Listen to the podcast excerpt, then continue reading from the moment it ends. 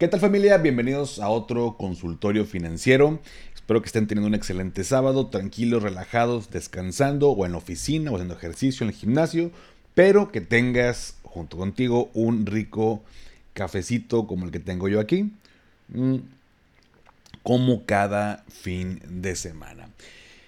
Y para este episodio tenemos tres preguntas. Eh, no sin antes recordarte todas las dudas me las puedes compartir ahí en el grupo de Telegram. Ya somos por ahí de 844 integrantes. Digo, por supuesto que, algunos son los que van comentando, a lo mejor les da pena, pero si quieres simplemente estar informado, informada, puedes estar, es gratuito. Ahí de pronto ponemos preguntas. Em, nada más, una aclaración. Cuando entres al canal, si quieres hacerlo, te dejo la liga en la descripción. Eh, le das clic al título del canal y luego te va a aparecer una opción, algo así como eh, chat o, conversar. Y esa te va a habilitar el chat del, eh, del canal para que puedas comentar o puedas eh, tener acceso a, estas, esta continuidad de todos los, mensajes. Por ahí hemos resuelto entre todos, inclusive no solamente yo, y eso me da mucho gusto que, que, inclusive personas que también tienen el conocimiento y lo comparten, justo por eso creé este canal. por ahí también me preguntaban y para resolver esta pregunta de por qué no en WhatsApp porque siendo sinceros yo utilizo el 98% WhatsApp y Telegram para estar en algunos canales y por supuesto estar pendiente del mío, pero por seguridad. Eh, por seguridad el tema de la información, porque pues en Telegram no aparece tu número telefónico y en WhatsApp luego tengo este pendiente que, pues no sé, que alguien quiera agarrar con mala intención sus contactos y les mande mensaje y se haga todo un show y la verdad es que he evaluado esa posibilidad, no sé si alguien tenga alguna idea que se pueda hacer, no sé, en WhatsApp algo que se pueda ahí mover, picarle, activar de que no se vean los números. Sinceramente desconozco. Lo voy a investigar, pero si alguien tiene la respuesta, dígamelo y nos migramos para allá. Y si no, también continuamos con este grupo. Que bueno, pues al final, como está en otra, en otra aplicación que casi no utilizamos, pues la verdad es que cuando uno interactúa, pues es para justo aprender, para eh, preguntar, para consultar a todos los demás. Entonces, pues ahí estamos. La invitación está abierta para que puedas entrar al grupo de Telegram. Pero bueno, vamos a dar inicio con el episodio de este sábado eh, y con las tres preguntas. Vámonos con la primera, eh, que está muy interesante. Hermano, una disculpa, según yo eres Alberto, pero el usuario de Telegram me aparece nada más como una A. Según yo es Alberto, si no me equivoqué, perdóname, pero bueno, dice A. Em, y dice, buenas tardes Paco, Espera, eh, esperando te encuentres bien, te dejo la siguiente duda. ¿Cómo conformarías un portafolio de inversión a mediano plazo bajo las siguientes características? Objetivo, ahorro para la educación de mi hijo. Plazo, 18 años. Eh, nivel de riesgo, medio. Aportación mensualmente.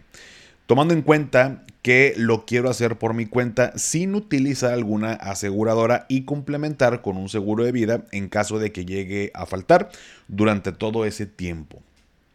La inversión comienza desde cero y contemplando un ahorro aproximado de 2 mil, 3 mil pesos mensuales. Gracias de antemano por tu recomendación. Saludos. Saludos, mi estimado. Primero que nada te quiero felicitar, tienen muy claro eh, los pasos para el tema cuando queremos invertir es cuál es mi objetivo, cuál es el plazo, cuál es mi perfil de riesgo para después ver en qué instrumentos voy a invertir. De los cuatro pasos te aventaste los primeros tres y te voy a poner como ejemplo, mi estimado, porque así le deberíamos de hacer todo. No nada más es invertir por invertir. Escuchen el episodio de pasado mañana, lunes, porque va muy relacionado con este tema.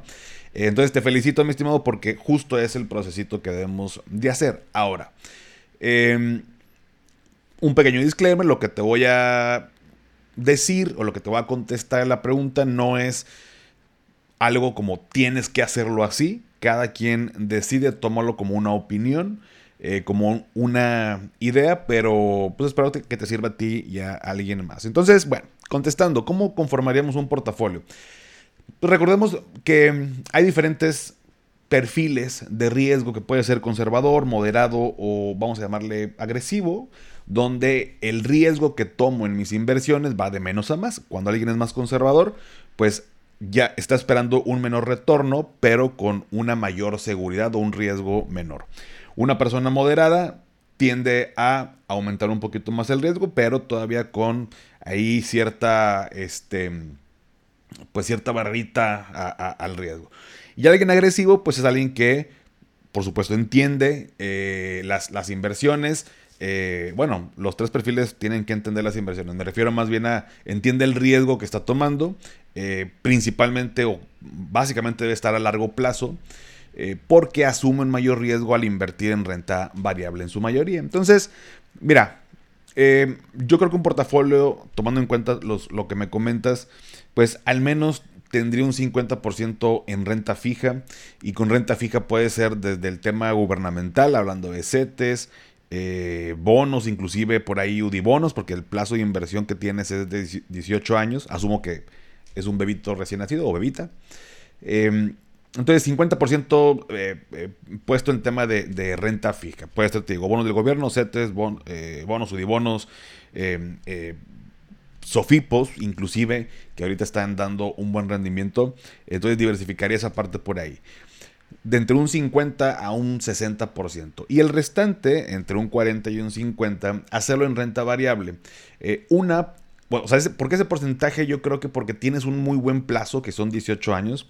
Em, otra, creo que consideraría tomando nivel de riesgo medio invertir en ETFs. Yo no me metería a... Bueno, Puedes invertir en empresas en lo individual, eso involucra un mayor conocimiento, pero también un mayor riesgo, sin duda, porque eh, si tengo dos, tres empresas, bueno, pues el riesgo está dividido entre esas tres y si a una le va mal, pues el 33% de esa parte variable eh, le va a ir mal, ¿no? Entonces cuando hablamos de un ETF, pues está eh, mayormente diversificado y no quiero sonar como disco rayado, pero pues un ETF que replique el S&P que ha demostrado eh, todo ese tema de, buen rendimiento y buen desempeño a través de los años. Platicamos el consultorio pasado del VOO, por ahí está el IVV, el QQQ, que parecen pinches este, raros esos eh, etiquetas, pero bueno, así, así los encuentras. Mm. Entonces yo me metería el tema principalmente de ETFs.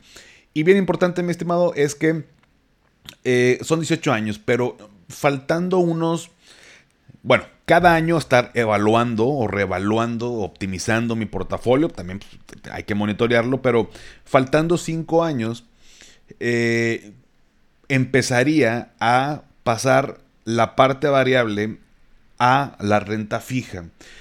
Porque ya se va a ir acercando el momento en que vas a necesitar ese dinero y lo que menos quieres es una variación o una minusvalía en tu portafolio. Y esa principalmente se va a dar de la parte de la renta variable.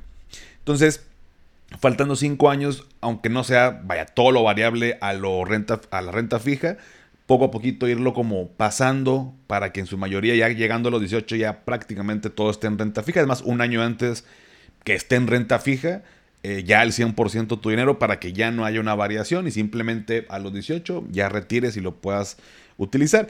También va a depender de tus planes. Por ejemplo, sabemos que la universidad no se paga así como que te pago toda la carrera, o sea, vas pagando por semestre.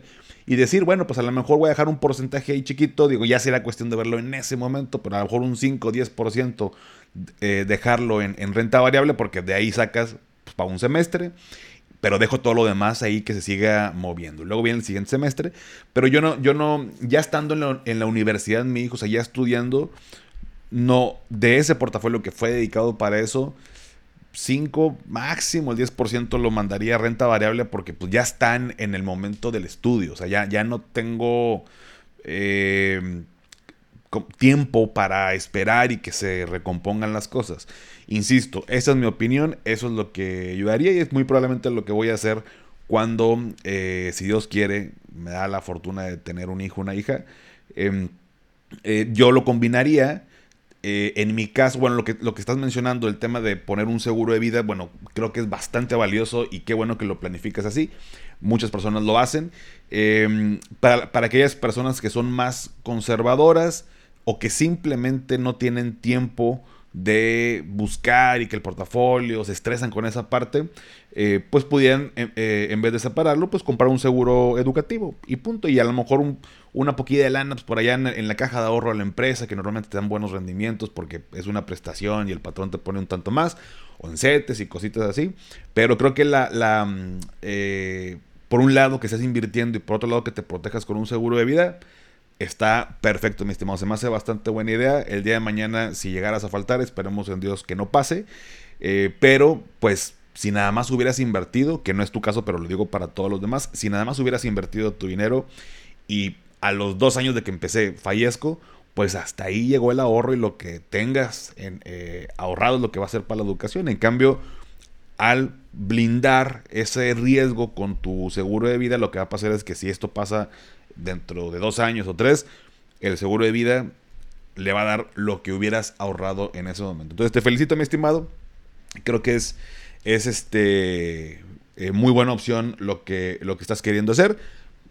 Eh, me imagino ya tienes todo planeado, pero para ti o para alguien más, si necesitas asesoría en el tema de seguros o qué seguro combinar, qué tipo de seguro de vida, como el plan que tiene acá mi estimado, eh, con mucho gusto mándame mensajito, pues yo me dedico a eso y les puedo brindar asesoría sobre cuáles eh, pudiera ser la mejor opción dependiendo la situación de cada uno de ustedes. Me meto un comercial, pero me encanta lo que hago y por supuesto que si te puedo ayudar, eh, a, ti o a más personas, yo encantado. Así lo he hecho ya con varios de ustedes, que tengo la fortuna que sean, eh, que sean mis clientes y yo poder ser su asesor. Pero bueno, esa fue la pregunta eh, de mi estimado. Vamos con la segunda. Mm, de Edmundo Rascón. Mi estimado Edmundo dice, hola Paco, recién adquirí un PPR con seguro en Monterrey a 15 años. Excelente, viejo. Eh, igual aporto un poco a mi Afore e invierto en CETES a un mes. La duda es, ¿conviene dejar de invertir en mi Afore y dedicar esa parte a CETES para incrementar la inversión a corto plazo? ¿O dedicarlo a hacer aportaciones voluntarias al PPR? ¿O quedarme tal y como estoy invirtiendo en las tres? Muy buena pregunta, mi estimado. Ahí te va. Eh, me gusta porque entre más complicada pudiera ser la duda, pues me reta a mí también a, investigar, meterme y analizar mejor. Veo, por supuesto, preparé la respuesta, pero eh, me encanta que, sean así las preguntas. Entonces, ahí te va. Ya tienes un PPR. Bien, te felicito. Coincido y creo que todo mundo deberíamos tener un PPR, independientemente lo hagamos deducible o no. Luego hablamos del tema. Em, por otro lado, oye, continúas aportando en tu... ¿Por qué? más bien te la voy a voltear. ¿Por qué deberías seguir aportando a tu Afore? La razón, eh, la única razón que se me ocurre por la cual debas seguir aportando a tu Afore es porque estás obteniendo un beneficio fiscal.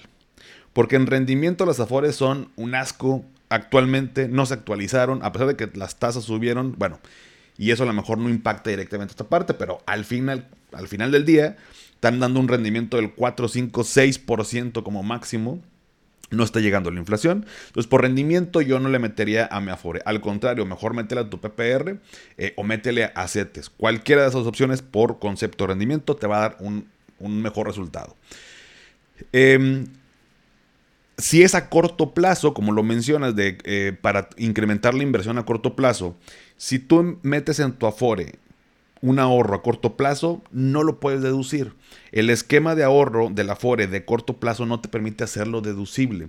Entonces, si quieres corto plazo, olvídate del Afore, mejor mételo en sets. Eh, depende del PPR. Eh, bueno, en este caso me ocuparé saber que el nombre de tu plan, pero se puede que metas también a corto plazo dinero en tu, en tu PPR. Em, entonces, yo no lo metería en mi Afore. Entonces te digo, simplemente sería por el hecho de obtener un beneficio fiscal. Si el beneficio fiscal ya lo estás obteniendo por el PPR y no estás llegando al tope, o sea, porque todavía puedes meterle más, pon en stand-by tu Afore, que, que, el patrón ponga su porcentaje, que el gobierno ponga su porcentaje y que a ti te descuenten lo que corresponde. Y listo, continúa con tu PPR para el tema fiscal, para deducir, para que tengas un buen rendimiento y corto plazo CETES o inclusive una, una bueno, en corto plazo las OFIPOS no, las OFIPOS están ahorita muy bien eh, a temas de, de, un año y con corto plazo me refiero a, como mencionaste, de CETES a un mes, me imagino que necesitas por ahí liquidez mensual, bueno, eh, la verdad es que la liquidez mensual en una SOFIPO no es tan tan, eh, tan buen eh, rendimiento. Eh, en ese caso, las OFIPOS estarían buenas como para uno o dos años. Tienen rendimientos muy buenos. Entonces yo continuaría a corto plazo CETES. Bueno, resumiendo la pregunta, yo dejaría en stand-by la aportación a tu Afore. yo metería, si es un tema fiscal, a mi PPR. Y de corto plazo, CETES, ¿no? Con eso continuaría yo haciéndolo. ¿En qué momento pudiera reactivarse la aportación a tu Afore? Si ya llegaste eh, que a lo mejor tu PPR te permita por cierto artículo nada más, que recordemos son dos, el 151 y el 185, que por un lado ya hayas llegado al, tope o que por alguna razón no puedas meterle más, bueno, pues lo metemos acá por, por el Afore, o que el Afore empezó a dar un rendimiento mucho mejor que otros instrumentos, que se me hace muy cañón que pase este, algo así, ojalá que sí, pues eso nos beneficia a todos, pero, pero bueno, esa es mi, eh, mi sugerencia, mi estimado, si tienes dudas platícame, manda mensajito, lo platicamos ahí en el, en el grupo si quieren, ya que escuchen el episodio, el lunes o martes, eh, discutimos entre todos acá esta, esta respuesta o a ver qué se le ocurre a alguien más por ahí aconsejarle a mi estimado Edmundo. Pero eso es lo que yo haría, mi estimado. Y por último, el buen Arturo nos, nos eh, preguntó a todos en el grupo. Eh, y nos pone, ¿qué onda Paco? Familia, buenos días. ¿Alguien ha bueno, buenos días en ese, en ese momento que puso Arturo la, pregunta. Dice, ¿alguien ha utilizado Nubank? Eh, ¿Es bueno así como para tener dinero a la vista 24/7 o recomiendan alguna otra opción? Y por ahí le comentaron, eh, bueno, Nubank, para poner en contexto, es una Sofipo. Actualmente en dinero a la vista está otorgando el 9% de rendimiento anual y por ahí le sugirieron Clark que está dando el 10% anual. Ambas con eh, eh, cuentas de dinero a la vista, eh, ambas son SOFIPOS, ambas protegidas, reguladas, autorizadas, y por ahí nos metimos a revisar el tema del NICAP, o el que es este, este documento que podemos encontrar en internet que nos avisa para que nos avisa, que nos refleja la fortaleza financiera de las SOFIPOS, siendo categoría 1 la mejor categoría, donde no me preocupo, están fuertes financieramente y por ahí hay un porcentaje. Y mandaron de hecho documentos, si no estás en el grupo de Telegram, métete porque te va a aparecer el historial y por ahí, no me acuerdo quién, perdónenme, pero eh, por ahí alguien me hizo el favor de, poner los documentos del NICAB y, comparó. Eh, actualmente poco mejor claro en cuestión de fortaleza financiera. Sin embargo, ambas eh, son categoría 1, ambas son buenas. Eh, es un punto porcentual lo que las eh, diferencia de, entre ellas. Em, entonces yo creo que ambas opciones son buenas. Eh, si tú tienes una tarjeta de crédito en Nubank, pues a lo mejor conviene que ya de una vez saques ahí mismo la, cuenta de débito que te da este porcentaje. Si no, pues también puedes probar con Clar. Y si no, puedes probar con las dos. Al final no te cobran comisión por abrir la cuenta. Y es algo bien interesante, pues porque son, son estas empresas fintech. No hay comisiones ni saldos mínimos. Entonces, pues puedes abrir cuenta con los dos. Es una cuenta de débito eh, no te cobran comisión, calas cómo está la experiencia de usuario, que si la aplicación, que si el retiro, que si el depósito, y puedes una quedarte con las dos o simplemente decir, ¿sabes qué? Ah, pues esta la cancelo, mejor me quedo con esta. Y listo, entonces, en conclusión, creo que ambas son buenas. Eh, hasta ahorita se han desempeñado bien. Eh, yo en lo particular tengo Nubank, saqué, saqué la cuenta para probarlo. Hasta ahorita la experiencia de usuario, la aplicación y todo me ha eh, sorprendido, sinceramente, de buena manera. Em, esperemos que continúe así, que no se meta ahí en, problemas, que sabemos que hoy en día todas esas plataformas tecnológicas de pronto, eh, pues tanta competencia y tantas opciones que hay, que es bueno para nosotros, pero pues para ellos es complicado luego seguir creciendo. Pero esperemos que continúen así, ambas opciones son, son, son buena opción, así que eh, creo que una buena... y aparte como tenemos la protección del seguro Prosofipo por 25 mil ludes, eh, pues entonces no, no, no te preocupes tanto, este, oye, pues que llegó a tronar, a ti te regresan tu dinero, ¿no? Eso no, no se pierde, así que dale para adelante, mi estimado. Eh, yo les comparto mi experiencia con Nubank, pero he tenido buenos comentarios de gente que tiene la Declar y hasta ahorita todo, todo muy bien. Pero bueno familia, pues estas fueron las tres preguntas de la semana del episodio del día de hoy. Muchas gracias por enviármelas. Continuamos platicando por el grupo. Eh, si quieren mandar tus dudas, si quieren nada más entrar al chismecito, a ver las preguntas, estar actualizado con los temas del momento, entra al, Telegram, no te cuesta absolutamente nada y puede que aprendas. A lo mejor luego te animas, eh, si te da luego te animas.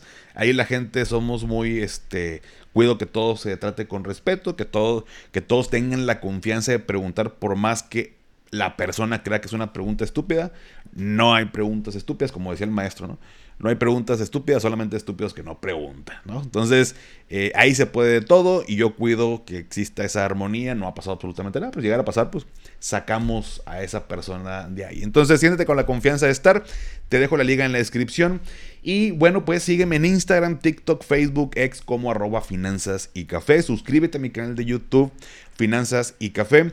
Dale a seguir en Spotify para que aparezcan los episodios en automático como cada sábado. Eh, también, bueno, si todavía no has calificado el podcast en Spotify desde la aplicación, me ayudarías muchísimo si me regalas 5 estrellas. Obviamente solo si te gusta el contenido y esto, bueno, pues me ayuda a llegar a más personas.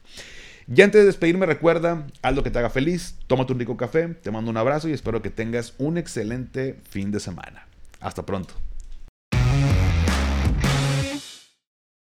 ¿Nunca te alcanza para lo que quieres? ¿Le tienes miedo al crédito, los seguros, las inversiones, al Pues no te preocupes más, estás en el anuncio de 30 segundos correcto. Bienvenido a Maldita Pobreza. En este podcast te daremos hacks para entender tu seguro de gastos médicos, sobrevivir al hot sale o el buen fin, ahorrar e invertir en bienes raíces. Maldita Pobreza, producido por Sonoro. Busca Maldita Pobreza en cualquier plataforma de podcast.